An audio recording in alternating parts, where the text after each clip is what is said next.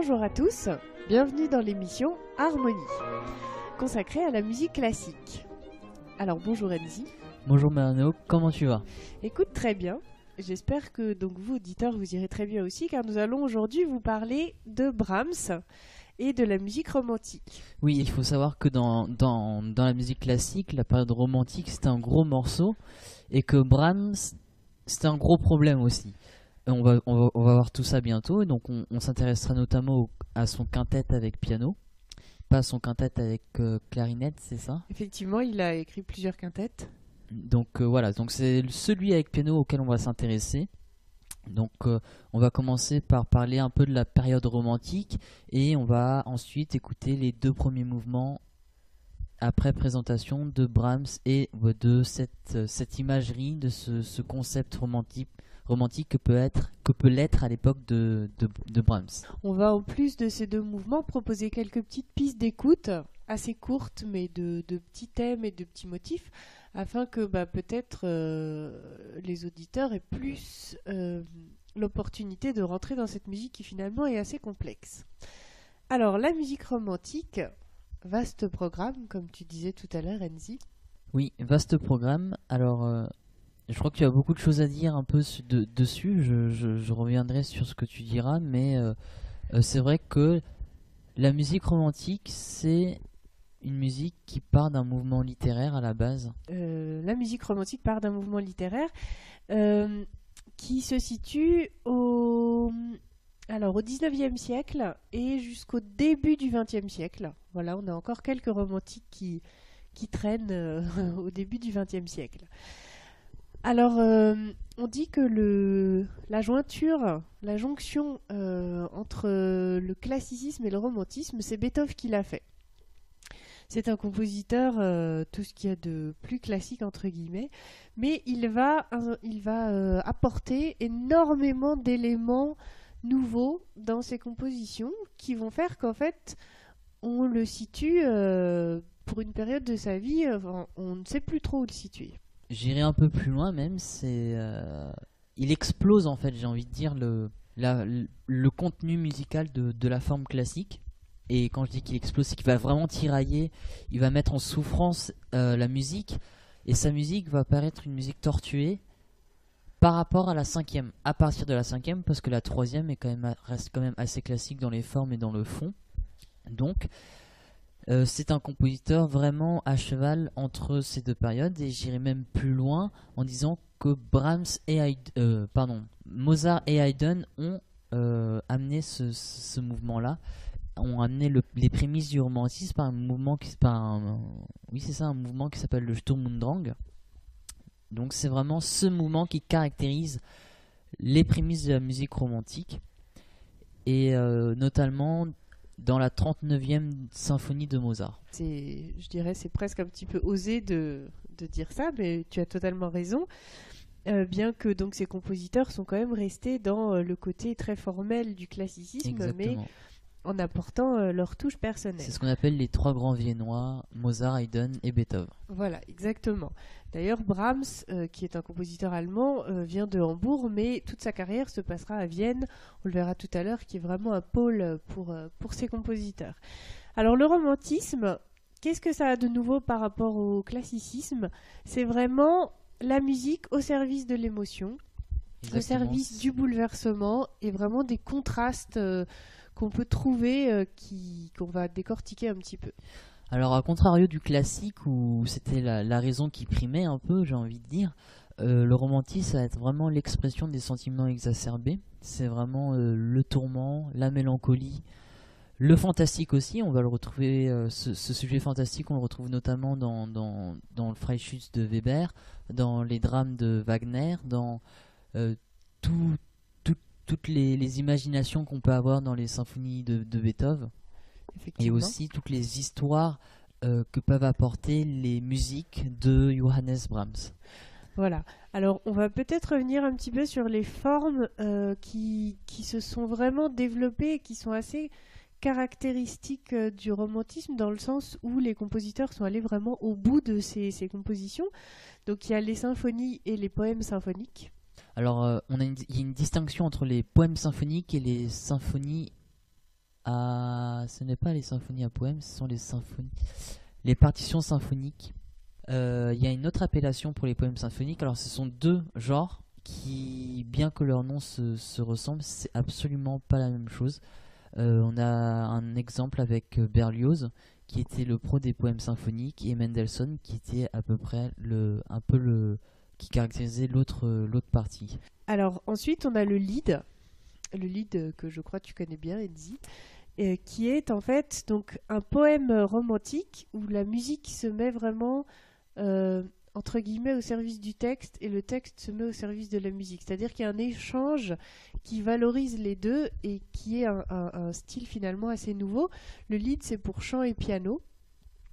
Exactement, c'est vraiment une symbiose des deux. Euh, alors, je, je- je viens de retrouver le, le nom, c'est la symphonie à programme. Oui, c'est poème symphonie et symphonie à programme, voilà.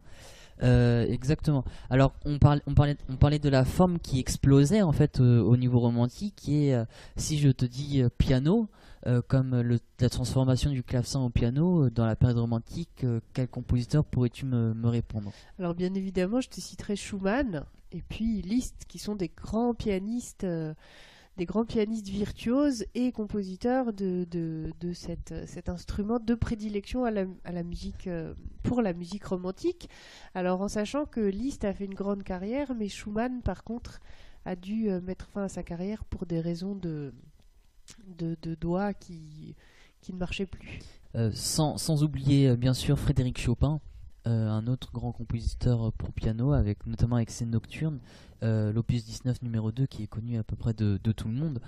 Alors je reviens encore une fois sur, sur les fragments et les carrures schumanniennes parce que c'est vraiment une, une des caractéristiques, sinon la plus grande caractéristique notamment, de Schumann, mais aussi de la période romantique en général.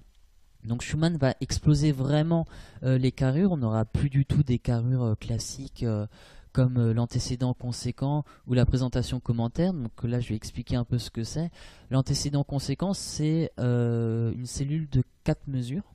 Donc on a de 4 mesures ou de 8 mesures. Donc généralement, on a deux mesures d'antécédent, qui se termine par une demi-cadence sur le cinquième degré, donc euh, un effet de suspension, et qui va se conclure par une cadence parfaite, donc un effet de repos. Donc on a une suspension et ensuite un effet de, de repos d'ass- de quelque chose qui s'assoit dans la musique. Et on, ne retrouvera absolument pas ces, ces carrures dans, dans la période romantique. Euh, par exemple, je, je vais citer un peu les, euh, les deux premiers lieds du cycle de Schumann euh, Dichterliebe. Donc le premier lit qui s'appelle Im wunderschönen Monat Mai et le deuxième qui c'est Aus meinen Tränen. Donc deux lieds qui se complètent et qui, qui explosent vraiment et qui, qui, qui explosent les formes mais aussi qui exposent une notion de fragment. Une notion de fragment qui, euh, dans la période romantique, comme Friedrich Hegel le disait, que pareil à une petite œuvre d'art, le fragment doit être entièrement détaché du monde environnant et parfait en lui-même, tel un hérisson. Ce qui veut dire en fait euh, que le fragment existe en lui-même. C'est-à-dire que les petits fragments, si on fait une analyse précise euh, du lead, vont exister en eux-mêmes, mais aussi le lead en lui-même. C'est-à-dire que avec le flou tonal, donc une autre particularité de Schumann, on va pas savoir quand est-ce qu'on commence, on va pas savoir quand est-ce qu'on termine, parce qu'on termine pas souvent sur une cadence parfaite, on termine souvent sur un cinquième degré, donc qui présage vraiment euh, le tout et pas le n'importe quoi, mal- malheureusement ou heureusement. Donc c'est vraiment, on suggère un passé et un futur à, ces, deux leads qui permettent d'avoir ce, côté intemporel, qui permettent d'avoir ce flou tonal, qui permettent d'avoir cette instabilité, ce tiraillement entre la raison et la déraison, donc vraiment une incarnation même de l'âme romantique de Schumann dans, ce, dans, ce, dans, dans cette période. Schumann euh, est un des grands, compositeurs de cette période, comme tu dis, qui a poussé à l'extrême cet art. Euh, Schumann, d'ailleurs, sera le père spirituel de Brahms, on va le voir tout à l'heure.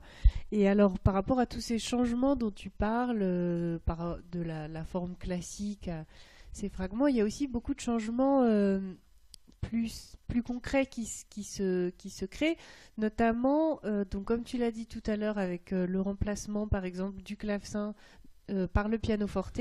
Donc le piano forte qui devient finalement un instrument très expressif, contrairement au clavecin qui avait plus le rôle de basse continue d'accompagnement. Là, on a vraiment une extériorisation de cet instrument. On a aussi, grâce à la facture des instruments euh, avant, le corps qui prend une dimension euh, exceptionnelle dans le romantisme, la sonorité, l'utilisation de, cet instrument. Et on a également euh, beaucoup de, de, contrastes, de nuances et de couleurs d'instruments aussi qui se, qui se créent. Des, des jumelages peu communs, notamment dans les symphonies, et on va le voir aussi même en musique de chambre. Et pour revenir sur, sur la notion de corps, euh, et de, de contraste, de tiraillement, d'explosion de, de, nuances à la fois dans les pianos, dans les fortés, euh, je crois qu'il n'y a pas de plus bel exemple que le Freischütz, l'ouverture du Freischütz de Weber, avec son, son côté fantastique et aussi l'ouverture avec ses deux corps et le déchaînement des, des, violons euh, ensuite par marche harmonique descendante. C'est une euh, cellule mélodique et harmonique qui se répète, la marche harmonique. Donc la descendante, donc euh, d'un point de vue mélodique, ce sera une mélodie qui descend. Mais c'est vrai que ces deux corps qui, qui, ouvrent résument parfaitement ce que tu as dit par rapport à la transformation entre le, classicisme et le romantisme musical. Alors tout cela en fait mène vers un, individualisme des styles, c'est-à-dire qu'on a vraiment euh, je dirais cette homogénéité de, de, forme et de carrure qu'on peut avoir euh, dans le classicisme, finalement, n'est plus d'actualité euh, dans le romantisme. Alors bien sûr, il n'y a pas une cassure effective, ça se fait au fur et à mesure, mais chaque compositeur sa, place vraiment individuelle. On a aussi le concerto qui se développe, pour finir avec cette, cette partie sur la musique romantique, et on a donc beaucoup de musiciens solistes qui, euh, qui prennent leur place en tant que vraiment musiciens euh, à part entière et plus faisant partie d'un groupe. Donc par exemple, on a Paganini, on a Chopin dont on a parlé, on a Liszt. Euh, ça leur permet de mettre en valeur vraiment la virtuosité de leur instrument, ce qui est quelque chose d'assez nouveau finalement. Et c'est ce qui rejoint aussi la notion d'individualisme et d'individualiste. C'est une des, des, particularités aussi du romantisme, c'est de pouvoir se promouvoir soi, euh, c'est de pouvoir dire qu'on est quelqu'un en tant que personne, qu'on n'est pas là euh, seulement dans l'existence, mais on, est là aussi seulement pour la vie, pour vivre aussi la vie. Donc c'est vraiment un côté tortue. Enfin, de ce côté-là, c'est quand même un côté assez euh, tourmenté. Alors, du coup, on va bifurquer un petit peu sur Brahms, donc ce, compositeur allemand qui est pianiste et chef d'orchestre également et qui lui développe aussi la, virtuosité euh, des instruments parce que on le verra dans le, quintet, notamment avec piano, euh, ses œuvres sont assez difficiles techniquement et très virtuoses. Alors le paradoxe de Brahms, c'est que c'est vraiment, il s'inscrit dans ce mouvement romantique, mais il se revendique comme un classique. Exactement. Alors il faut savoir que Brahms c'est est né en 1833 et décédé en 1897, c'est-à-dire qu'au moment même où il naît, le romantisme est déjà très bien, enfin, c'est déjà bien installé en Allemagne. Et euh, c'est vrai que Brahms c'est un vrai problème euh, dans ce, dans ce, dans, dans ce romantisme ambiant. Euh, pourquoi? Parce que tout simplement, contrairement à son père, spirituel, son père spirituel Schumann, alors là pour le coup, comme Schumann est son père spirituel, j'imagine qu'il est venu un peu avant, avant Brahms au, niveau de, au niveau chronologique. Donc c'est Schumann qui a, qui a explosé les formes, qui a explosé la tonalité. Par contre, c'est curieusement, c'est Brahms qui revient. C'est Brahms qui va revenir à la forme, c'est Brahms qui va revenir à la carrure classique. C'est encore Brahms qui va revenir à la tonalité, à des tonalités certes parfois tortueuses, des chemins tortueux pour en arriver, mais on a une tonalité de départ et on a une tonalité d'arrivée. Donc c'est vraiment le plus classique des romantiques, comme on dirait. Dans, dans la forme, c'est le plus classique parce qu'on va le voir dans toute la construction harmonique, instrumentale, technique, euh, rythmique. Euh, il a vraiment son, originalité propre. Mais c'est vrai que Brahms a été au cœur de cette querelle, donc qui a eu lieu vers 1860, où en fait il y avait les bah, les, puristes, je dirais, qui défendaient le mouvement classique, qui disaient que cette musique, il fallait la conserver, enfin sans mettre les mots mouvement classique, parce que bien sûr à l'époque on n'en parlait pas. Et il y avait les musiciens du futur, Liszt et Wagner, qui trouvaient cette musique ennuyeuse, qui disaient qu'il fallait renouveler et tout. Donc il y a eu vraiment une grosse querelle à ce niveau-là. Et du coup, Brahms a, essayé de, garder ses positions et, ses structures dans sa, dans, sa, composition. Et on le verra dans le premier mouvement du quintet. Sa forme euh, est, est très classique. Mais on en parlera un petit peu tout à l'heure. Oui. Alors, je voudrais rajouter deux, petites choses. C'est vrai que euh, c'est très curieux euh, de voir Brahms et Wagner se, se départager car euh, on dit que Beethoven était le prédécesseur de Brahms et que Brahms du coup son, son successeur. Et Wagner idolâtrait Beethoven. Il disait que qu'avant d'avoir voulu être Shakespeare, il avait voulu être Beethoven. C'est quand même assez fort. Et c'est vrai que lorsqu'on regarde les travaux de, les travaux de Wagner, il s'inspire. Euh, la 9 symphonie de Beethoven base l'œuvre entière de Wagner sur ses drames musicaux. Il faut savoir que la 9 symphonie, c'est la première fois dans l'histoire de la musique qu'on a l'intégration d'un chœur vocal, donc d'un chœur dans une symphonie. Et Wagner, justement, va développer, continuer ça et, préparer même euh, autre chose. Il prépare son drame musical, certes, mais il prépare aussi autre chose comme Liszt, même s'ils sont ancrés vraiment dans le mouvement romantique, ils vont préparer euh, ce qu'on appelle euh, la tonalité. Donc L apostrophe, atonalité, mais pas la, plus loin tonalité. Voilà, donc c'est un petit peu la partie que, que, je voulais faire sur, sur Brahms et, Wagner, pourquoi ils sont. Le, paradoxe en fait de, de leur rupture.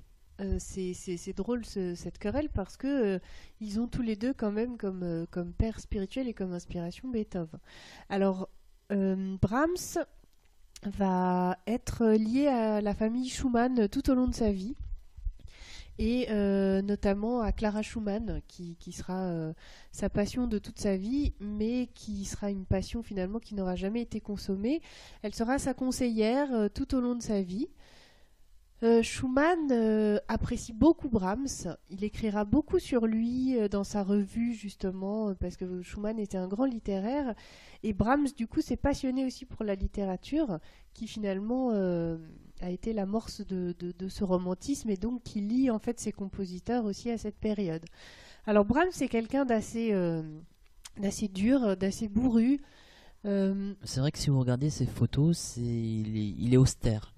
Voilà, c'est quelqu'un d'austère qui est très difficile avec lui-même et du coup très difficile avec les autres. Il a eu du mal à avoir du succès euh, pendant de son vivant parce que bah, il était, euh, je dirais, imbuvable avec ses éditeurs. Ses partitions étaient très difficiles à jouer, donc en plus elles étaient difficiles à éditer. Euh, voilà, il y a un aspect qui l'a beaucoup marqué dans sa vie, c'est la musique folklorique. Son père était musicien. Euh, enfin, il était avant tout artisan, mais il, gagnait sa vie avec euh, justement euh, ces airs de musique folklorique qu'il jouait dans les bars, dans les tavernes, dans les auberges. Brahms sera marqué toute sa vie par cette musique-là et ça va marquer aussi toute sa composition. composition qu'on peut retrouver notamment dans son morceau pour piano, Edward, sa première balade, du coup, qui a des harmonies et des sonorités, si je puis dire, nordiques. Donc, euh, euh, j'entends par là euh, pas, des mélodies du Nord, mais vraiment un aspect nordique. C'est-à-dire qu'on va avoir, ça va être une écriture harmonique. Quand vous regardez la partition, c'est vraiment de l'harmonie. C'est pas un style choral, mais c'est vraiment harmonique. Et voilà, donc c'est tout un développement. On peut même imaginer un peu de, de, brume qui se lève pendant que le, que le morceau commence, jusqu'à l'explosion même des sonorités et des nuances dans euh, cette balade. Alors je propose qu'on fasse une petite pause en écoutant le premier mouvement euh, du quintet, donc avec piano de Brahms, et on se retrouve tout de suite après. A tout de suite.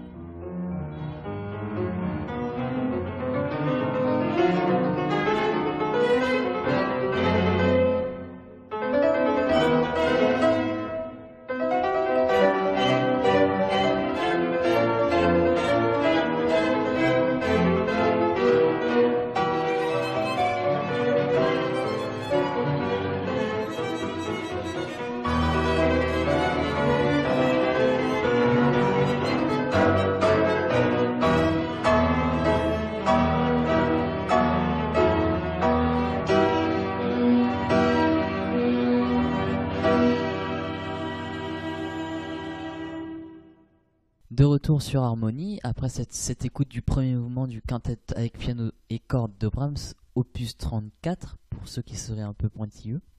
Alors, on disait que, que, que, Brahms avait, euh, avait l'habitude de, jeter et de, brûler ses partitions. Bah là, euh, sur, ce, sur ce quintet, il l'a pas fait. Il a même remanié plusieurs fois sa partition.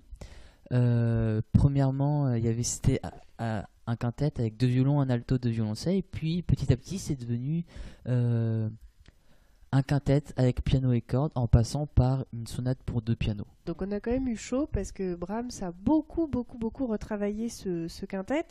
Il a eu besoin d'être accompagné par euh, ses, conseillers, donc qui sont Clara Schumann, comme on l'a dit tout à l'heure, et le violoniste Joachim, à qui il faisait vraiment confiance. Et euh, ils ont même pensé à en faire une version orchestrale de ce quintet, tellement euh, c'est une pièce qui est fournie à tous les niveaux, au niveau harmonique, au niveau euh, même de, la note pure, au niveau rythmique. Donc ce choix de, du quatuor et du piano, ça crée en fait deux univers sonores et finalement la clarté du piano amène quelque chose de très important dans justement cette structure euh, assez, assez fournie. Euh, c'est aussi renforcé par, euh, par l'unisson sur le, sur le premier thème qui renforce le côté grave, austère et ça accentue l'esprit rondo.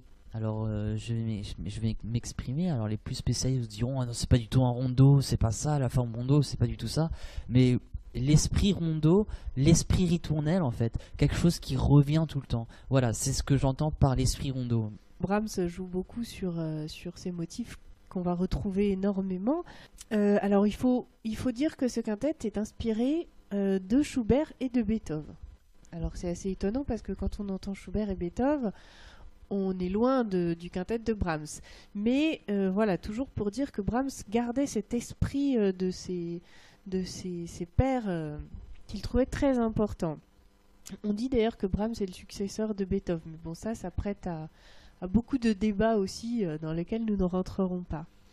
Alors ce, ce quintet, euh, on atteint vraiment des sommets de, lyrisme. Et d'ailleurs c'est intéressant parce que Schoenberg, qui est un compositeur du XXe siècle, dira euh, de, Brahms, le domaine dans lequel Brahms s'est imposé peut être qualifié d'épique lyrique. Donc en fait je trouve intéressant ce- ces deux mots qui caractérisent bien finalement cette musique épique et lyrique. Ce, ce quintet est le sommet vraiment de la musique de chambre romantique, enfin un des sommets parce que bien sûr euh, il y en a beaucoup et vraiment il a il prend une place euh, très importante. Alors il commence à y travailler en 1961 et par contre ce quintet ne sera joué qu'en 1964, malgré- justement à cause de tous ces problèmes que Brahms rencontrait et qui donc il y a quand même travaillé euh, trois ans je voudrais revenir euh, vite fait sur, euh, sur cette notion d'épique. Euh, c'est vrai qu'au premier abord, c'était la première fois que, que j'entendais euh, cette notion pour Bram, mais en y réfléchissant un peu plus, c'est vrai que quand on compare par exemple euh, la bande originale du roi Arthur au Requiem de, de, de Brahms, euh, il y a beaucoup de liens entre la musique de Hans Zimmer et la musique de Brahms. Du coup, euh, ça met beaucoup plus de liens euh, entre, ces, deux caractères. Alors, on va rentrer plus en profondeur dans, ce premier mouvement qu'on vient d'entendre. Euh, c'est un mouvement qui est euh, de forme sonate. Alors, qu'est-ce que la forme sonate?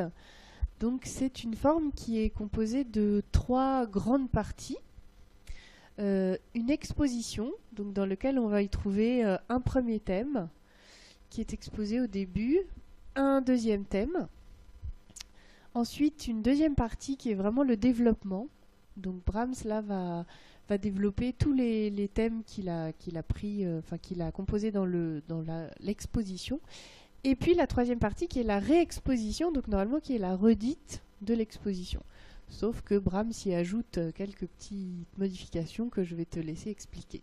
Je voudrais, revenir un peu sur la, forme sonate avant d'expliquer tout, ce que, Brahms se transforme.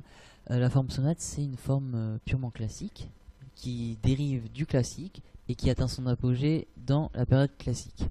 Donc, ce qui est intéressant, c'est qu'il va utiliser cette, forme-là et qu'il va la transformer à l'intérieur parce que c'est vraiment ce sujet-là dont tu voulais parler, Marino, c'est vraiment la transformation et les développements infiniment euh, tortueux de, de, de, tonneaux que, que, que, Brahms, euh, que Brahms nous fait. Bon, je ne sais pas si on peut parler, quand on entend Brahms, euh, si on peut parler vraiment de forme classique, parce qu'en fait, on, on ne la distingue pratiquement plus.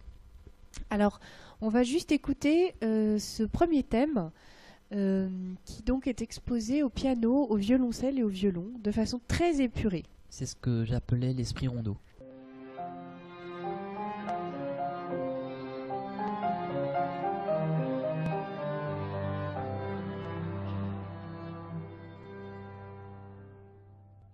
Après ce- cette écoute de l'extrait, euh, on, va un petit peu l'expliquer, Marino. Euh, je, te laisse commencer, je rajouterai euh, deux trois choses après. Donc on a ce, petit thème à l'unisson qui est épuré, euh, qui a donc un caractère assez grave, assez solennel, qui fait un petit peu office d'introduction qu'on ne retrouvera pas justement dans, le, dans la réexposition et qui est suivi par donc euh, ce, même thème mais euh, beaucoup plus orchestré entre guillemets c'est-à-dire que le piano euh, amène des doubles croches très très rapides qui se superposent à des accords très marqués et on a ce thème qui revient de façon très théâtrale qui contraste énormément avec ce, petit bout d'écoute que vous venez d'entendre. On peut remarquer le, le contraste justement entre le silence et le débit sonore. On peut aussi remarquer euh, le, re- le- le retour du thème, comme tu le disais, orchestré. Un peu, on dirait une orchestration, mais en fait, c'est une séparation entre les cordes et le piano. C'est-à-dire que le piano va faire ses fioritures et les cordes va avoir une partie beaucoup plus assise, beaucoup plus noble, j'ai envie de dire, beaucoup plus droite dans l'âme. Et c'est vraiment une opposition de style, euh, de contraste entre la mélodie, donc le contrepoint par excellence du piano, et euh, l'harmonie pure. Donc c'est-à-dire on pose les accords, on les pose sur chaque temps, on, prend le temps de les jouer avec peut-être un petit style choral, mais je m'avance pas plus que ça. Mais en tout cas vraiment l'harmonie qui prime. Et euh, je voudrais revenir sur le premier thème à l'unisson. Alors le premier thème à l'unisson, tout à l'heure on disait que, Brahms cassait les, que Schumann cassait les formes et euh, instaurait un flou tonal. Là, Brahms instaure non pas un flou tonal, mais un flou harmonique. C'est-à-dire qu'on va pas savoir si on est sur un premier temps, si on commence sur un premier temps, si on termine sur un cinquième ou si on termine sur un premier temps. Euh, vous avez remarqué qu'on est en fa mineur et que la dominante de do, euh, la dominante de fa c'est do et que la tonique de fa bah, c'est fa. Donc la première cellule se termine sur la note fa et la deuxième cellule commence sur la note do. Donc on a un jeu justement de dominante tonique entre le début et la fin. Donc on ne sait pas vraiment si euh, le début se termine sur la fin du premier et si le, la deuxième cellule commence sur euh, la fin de la fin de, la première cellule. Donc il y a tout un jeu harmonique en fait de, de demi-cadence cadence parfaite qui se met qui se met en place. Tout ça est, est associé euh, au caractère romantique parce que ça donne vraiment euh, des, contrastes de caractère euh, très, très violents. C'est-à-dire qu'on a, euh, on, passe par un état glorieux, épique, on passe par l'anxiété, on passe par la mélancolie. Rien que dans ces, quelques mesures de début, on a tout un, tout un, panel d'émotions. Alors je vous propose juste d'écouter donc justement ce, premier thème qui est repris avec les doubles croches dans ce caractère différent. Thank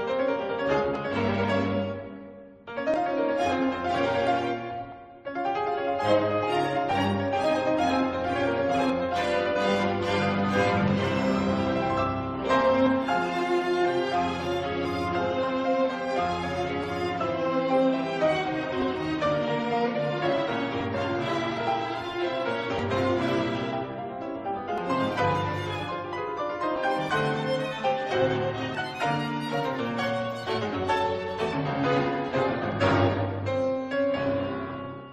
Voilà, donc on termine avec ce premier thème euh, qui s'enchaîne avec le pont.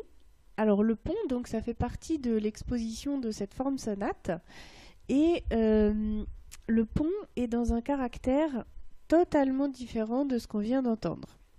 C'est un caractère beaucoup plus réservé, un côté beaucoup moins martial, euh, qu'on avait justement avec tous ces caractères de double croche, un petit peu, je dirais, presque excités et puis anxieuses. Et euh, voilà, on a un, balancement qui se met en place avec euh, l'entrée en matière euh, du triolet qui accompagne. Alors ça, Brahms aime beaucoup le triolet. Je crois qu'Enzi aussi aime beaucoup le triolet. Oui, c'est vrai qu'on retrouve beaucoup, beaucoup, beaucoup, beaucoup le, le triolet chez Brahms, notamment dans la première balade de, Brahms, mais aussi dans, dans, ses symphonies. Alors, il faut savoir aussi que le triolet, je crois que c'est la forme rythmique la plus romantique. Donc, euh, quand on dit romantique, il y a aussi euh, tout le système de réminiscence qui se met en place. Donc, le triolet, c'est un rythme qui se, qui, qui- c'est un rythme qui fait partie justement du rythme binaire, bien qu'il y ait trois notes dans un temps. Donc, ça, alors, le débit est beaucoup plus rapide que deux croches dans un temps, donc ce qui amène euh, justement une avancée. Mais au final, ce aussi- on va avoir l'impression à l'oreille de quelque chose qui ralentit, quelque chose qui nous retient tout en même temps d'avancer. Donc c'est un peu le retour du passé qui revient hanter le présent. Et grâce à, ce- grâce à tout, tout ce mélange de, de, de, de combinaisons, de combinaisons rythmiques, ça va vraiment avoir une impression d'avancer et en même temps de traîner en même temps, bien que le débit rythmique soit beaucoup plus rapide. Et puis donc je rajouterais que ça crée aussi un balancement euh, qu'on n'a pas dans justement une carrure euh, très binaire, un rythme assez, assez carré. Et euh, Brahms joue beaucoup de ce triolet pour en fait créer une instabilité dans la pulsation. Parfois on perd complètement le rythme, c'est-à-dire qu'on ne sait plus où on est au niveau de la pulsation, au niveau de, de, de- des- des- des thèmes, tout ça. Donc c'est un aspect qui est très important. Alors toutes euh, ces, ces- ces petites notions amènent le deuxième thème. Le deuxième thème qui donc lui est plus léger. Euh, voilà, donc là encore, euh, Brahms superpose euh, ce rythme ternaire donc de triolet avec ce rythme binaire. Donc ça crée encore une nouvelle impression euh, de rythmique qu'on n'avait pas encore depuis le début. C'est ce qu'on va appeler l'émiole. Exactement. Euh, alors, le deuxième thème, euh, c'est vrai qu'il il change beaucoup. Il change beaucoup, non, non seulement à l'écoute, mais aussi euh, dans sa forme la, plus, la, plus théorique. C'est-à-dire qu'on va passer d'une tonalité avec 4 bémols et une tonalité avec 4 dièses, si je ne me trompe pas. Donc, vraiment, c'est un changement, un changement vraiment de, de, tonalité et d'atmosphère. Et c'est vrai que cette, cette tonalité qui, qui s'impose, bah, se fait euh, par un pont qui, euh, qui, comme tu l'as dit, est différent. Mais si tu veux, à l'écoute, je, je, je n'ai pas ressenti euh, de changement brusque. Et c'est là tout le génie de Brahms, c'est qu'il arrive à nous faire une fioriture de notes, un condensé de partitions exceptionnel. Et à l'écoute, ça nous paraît fluide comme de l'eau. Et le chemin tortueux, dont les chemins tortueux de tonalité dont on parlait avant, et ben là se résolvent, se résolvent ici dans la plus parfaite, euh, si j'ai envie de dire, harmonie, si je puis dire, pardon, harmonie. Donc c'est vraiment un découlement euh, vraiment fluide par contre de, de, de cette différence entre le premier et le deuxième thème? Alors je propose euh, d'écouter rapidement ce deuxième thème.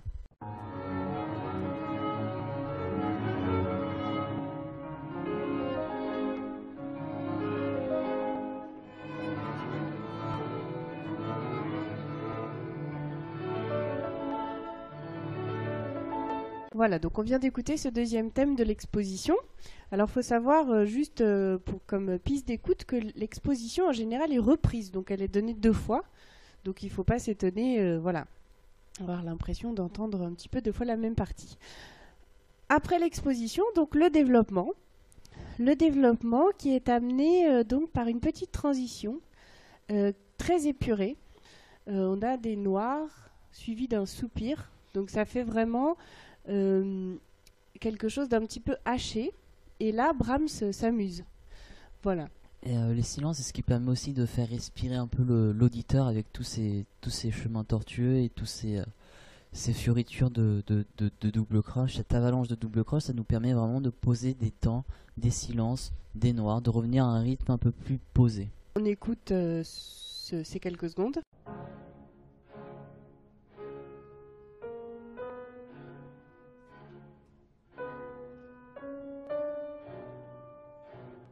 Alors dans ce développement, euh, Brahms euh, s'amuse énormément. Euh, il reprend des éléments de l'exposition, donc des deux thèmes dont on a parlé tout à l'heure, et il joue énormément avec, il, change la tonalité, il change le rythme, il, il, les écrit dans une pulsation, on a l'impression qui est complètement différente de ce qu'on a entendu.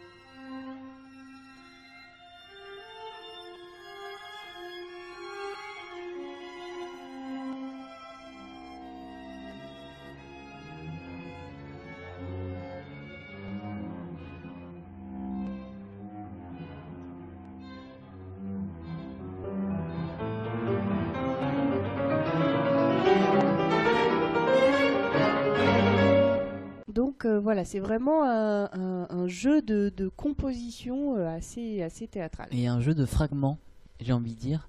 Euh, comme Beethoven l'a fait dans sa quatrième symphonie, je crois, entre le troisième et le quatrième mouvement, c'est qu'il va, il, il va reprendre une partie du troisième mouvement qu'il va remettre euh, dans le quatrième mouvement. Donc voilà, c'est un jeu de fragments aussi qui se met en place dans, dans, dans, la, dans, ce, dans ce thème de, de Brahms. On retrouve nos fragments de la période romantique.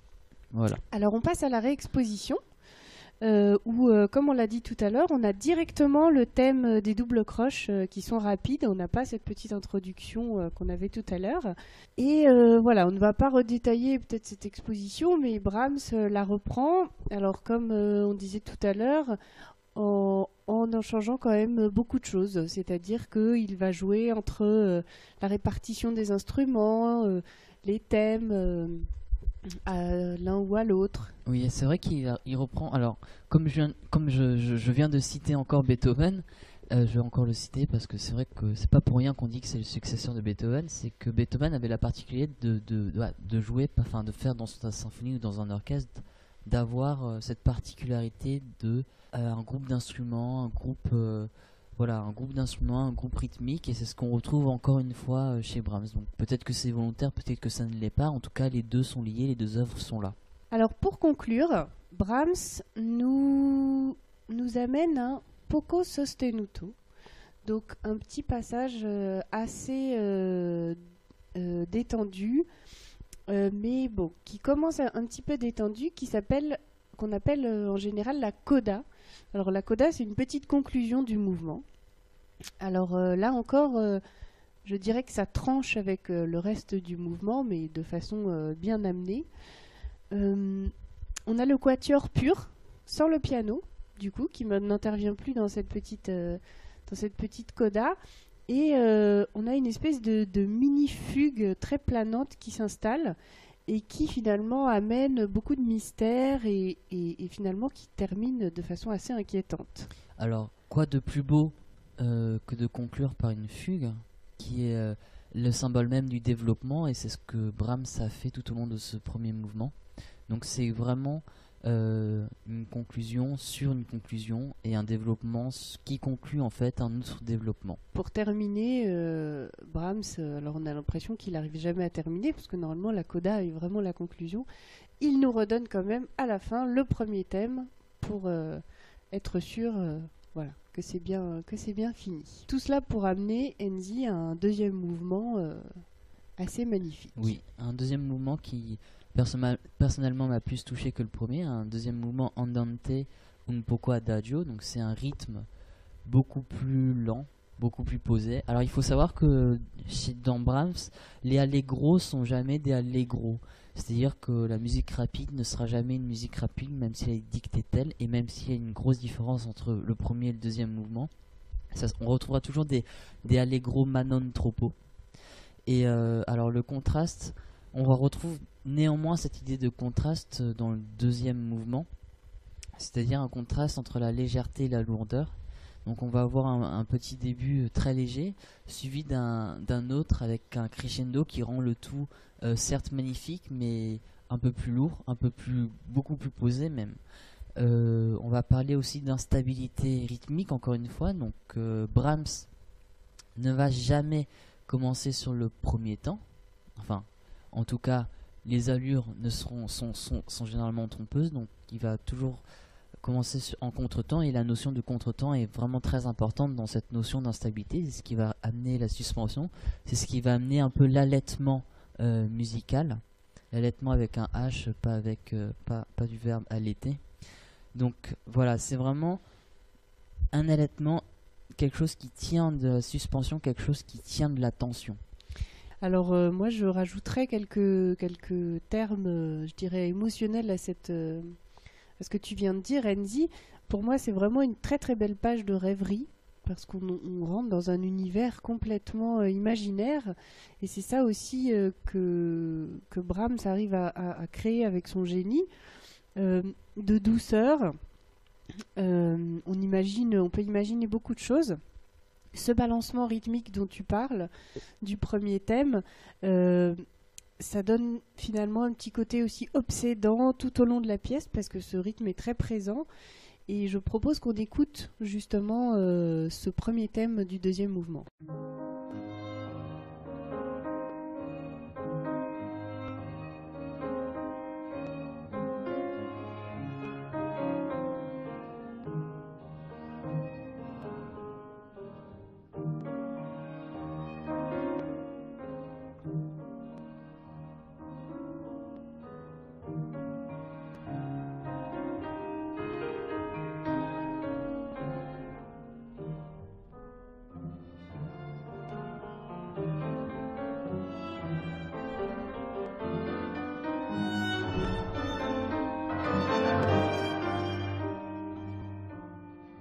Après cette rapide écoute de, l'extrait, on peut presque parler d'ostinato rythmique, Marino, peut-être. Et c'est ce qui amène vraiment cette, euh, voilà, ce côté rêveur, comme tu dis, c'est amené par ce côté de suspension, ce côté de léger. Un petit peu l'impression que le, temps est complètement suspendu au début. Alors, euh, après ce premier thème, on a un deuxième thème qui est très très beau. Euh, alors, J'en suis particulièrement fan étant donné qu'il est exposé à l'alto et au violon 2. Donc altiste, euh, on aime bien ce genre de, de motif euh, qui donne vraiment donc une chaleur à, ce, motif euh, puisqu'il est dans, dans les tessitures médium et qui met à l'honneur finalement le milieu du quatuor qui en général a souvent un thème d'accompagnement. C'est un thème qui est très très expressif, euh, qui est donc beaucoup moins rêveur euh, que le début, mais euh, qui, parle tout autant. Moi, je, parlais, je parlerais même d'une mélodie accompagnée, car on a vraiment une mélodie qui se pose et un accompagnement. On, on, a aussi un peaufinement du premier thème et on a aussi le retour, alors là, la réminiscence encore du, romantisme, on a le retour des triolets qui sont très chers à Brahms. Donc à partir de là, Brahms nous met vraiment, euh, met en place tout un, peaufinement vraiment du premier thème, mais sous une autre forme, sous une forme de mélodie accompagnée. On écoute ce deuxième thème.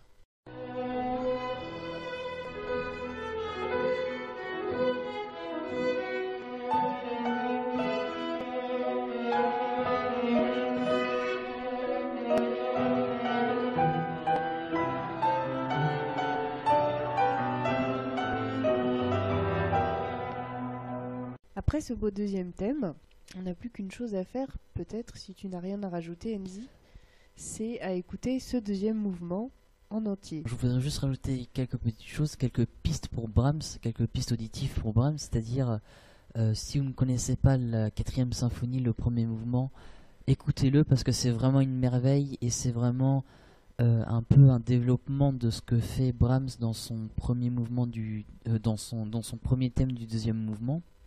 Et écoutez aussi, je pense que c'est vraiment l'air le plus connu de Brahms, c'est le troisième mouvement de la troisième symphonie. Voilà, je, crois que je n'ai plus rien à ajouter euh, pour le moment euh, sur Brahms. Et euh, je vous laisse à tous une bonne écoute de ce deuxième mouvement de ce quintet. Alors merci à tous pour votre écoute et on se retrouve la semaine prochaine pour un nouveau thème. À très bientôt. À bientôt.